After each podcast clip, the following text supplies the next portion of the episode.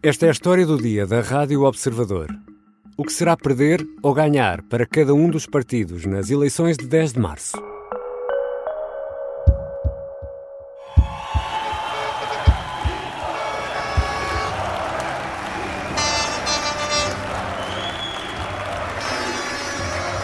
As caravanas estão na estrada para 15 dias de campanha eleitoral.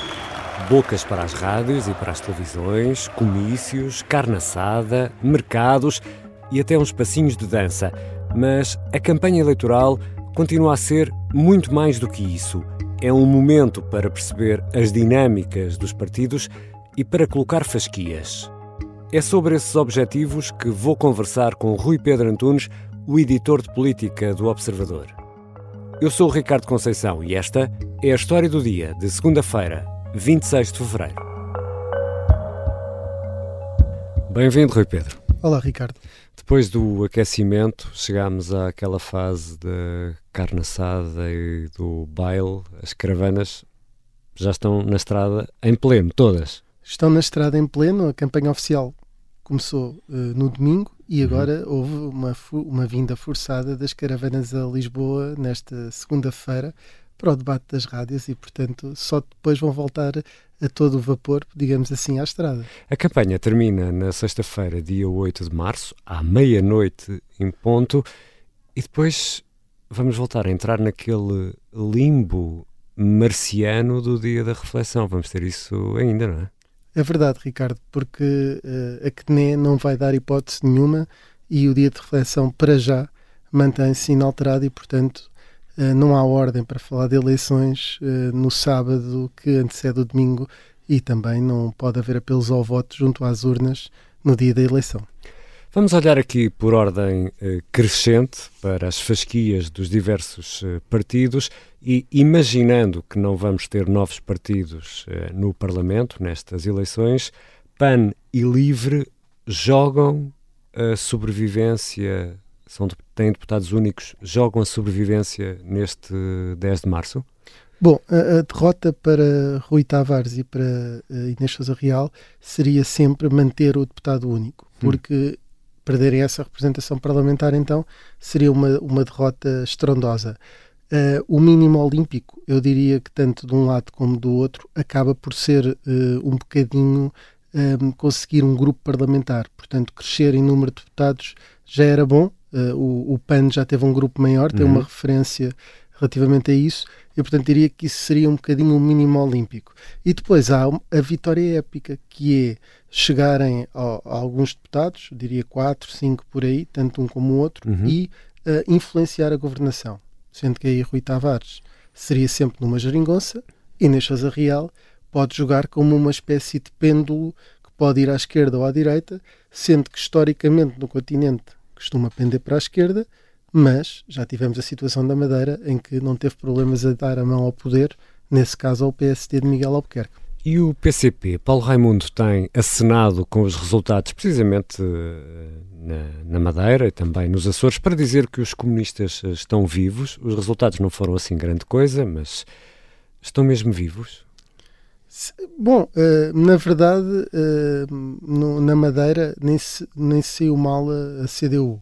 Um, havia uma, uma, uma, algo que uh, Edgar Silva, que é o candidato histórico uhum. do PCP na Madeira, dizia que nós na CDU é muito contacto porta a porta, rua a rua, e portanto nós precisávamos de falar com as pessoas.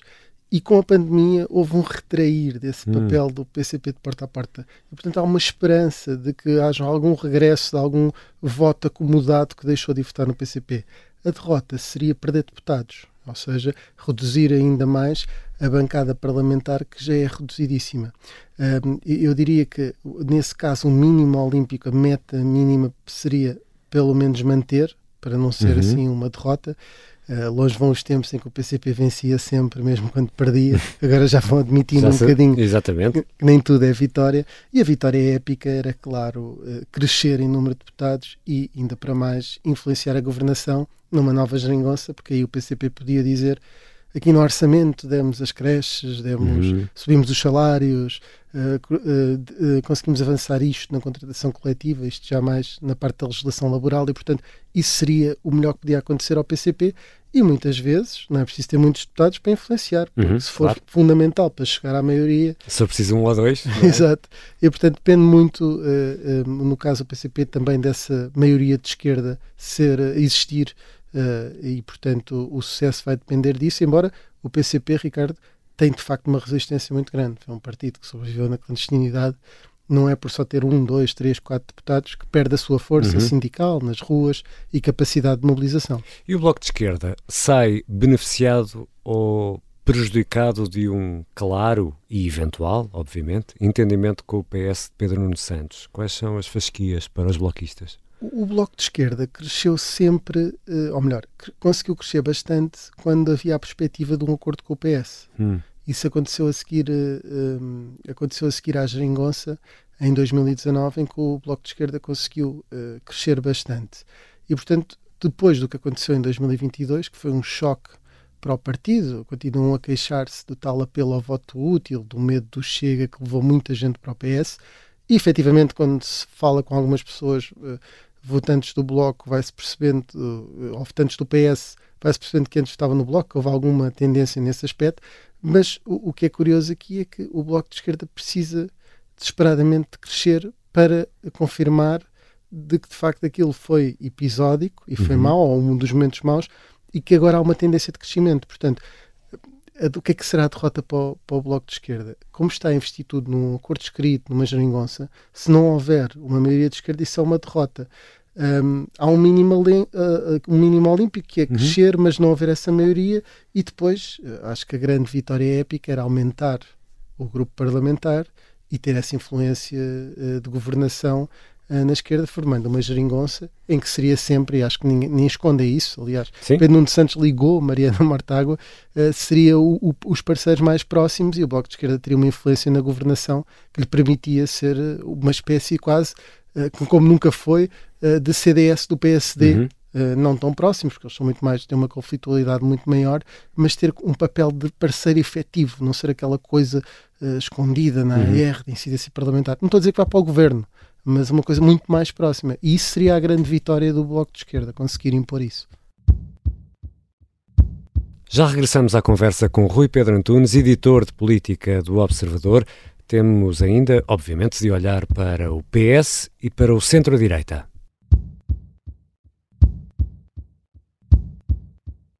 Estamos de regresso à conversa com o editor de política do Observador, Rui Pedro Antunes. Rui Pedro, a iniciativa liberal ficou fora da AD por eh, opção própria, mudou de líder. Quais são as expectativas em relação aos liberais?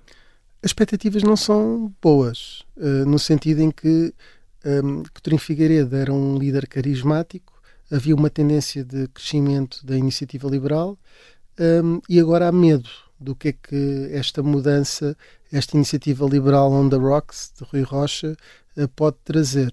Uh, porque uh, eu creio que descer na, na, votação, ou por exemplo, Rui Rocha não ser eleito por Braga, uhum. ninguém espera ser catombe, mas pode acontecer.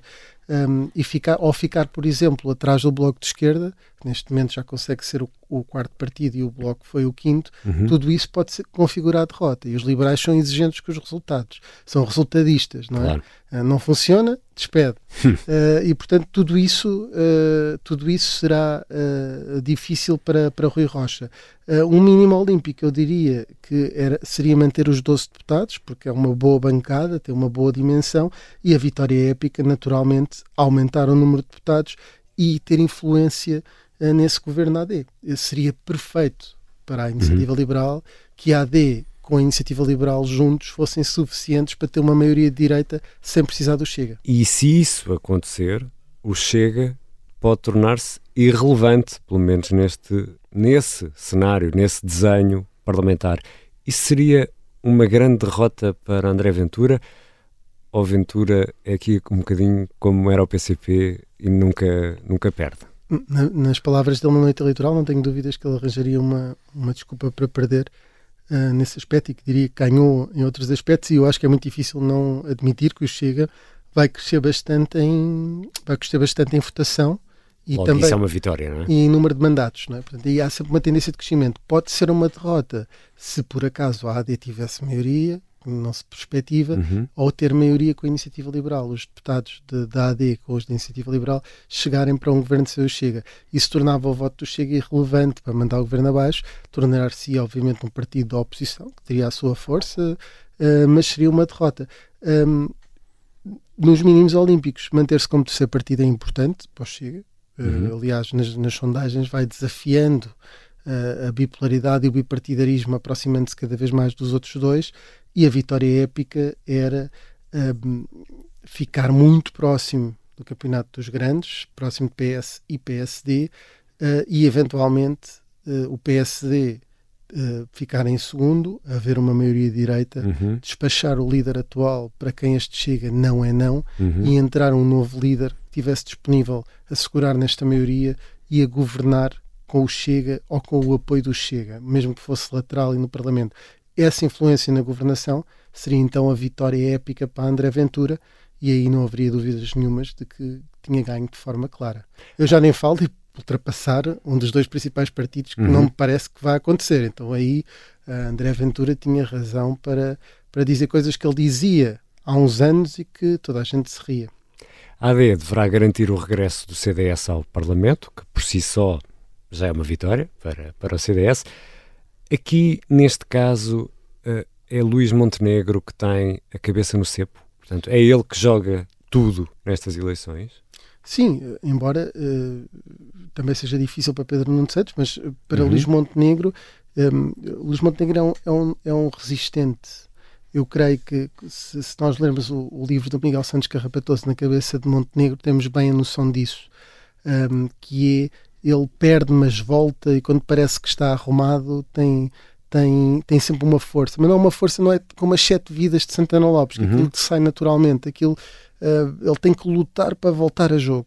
Mas é muito difícil se perder, se não houver uma maioria direita, se ficar em segundo, mesmo só ficar em segundo já é muito difícil dar a volta. Portanto, naturalmente ele tem um papel difícil aqui, mesmo a forma como tem que lidar com um partido como o Chega, ao qual teve que dizer que não para também não, para também não perder eleitorado, acho que tem uma posição difícil. Mas corre o risco de ser primeiro-ministro, como aliás qualquer líder do PSD, e até diria que está melhor posicionado do que esteve o Rio Rio nas duas últimas, hum. mesmo que a certa altura de 2022 achássemos que era possível o Rio Rio chegar lá, como se costuma dizer Mas, na gíria política. Como explicavas há pouco, se perder ou se ficar em segundo, será praticamente inevitável uma, uma saída da, da liderança?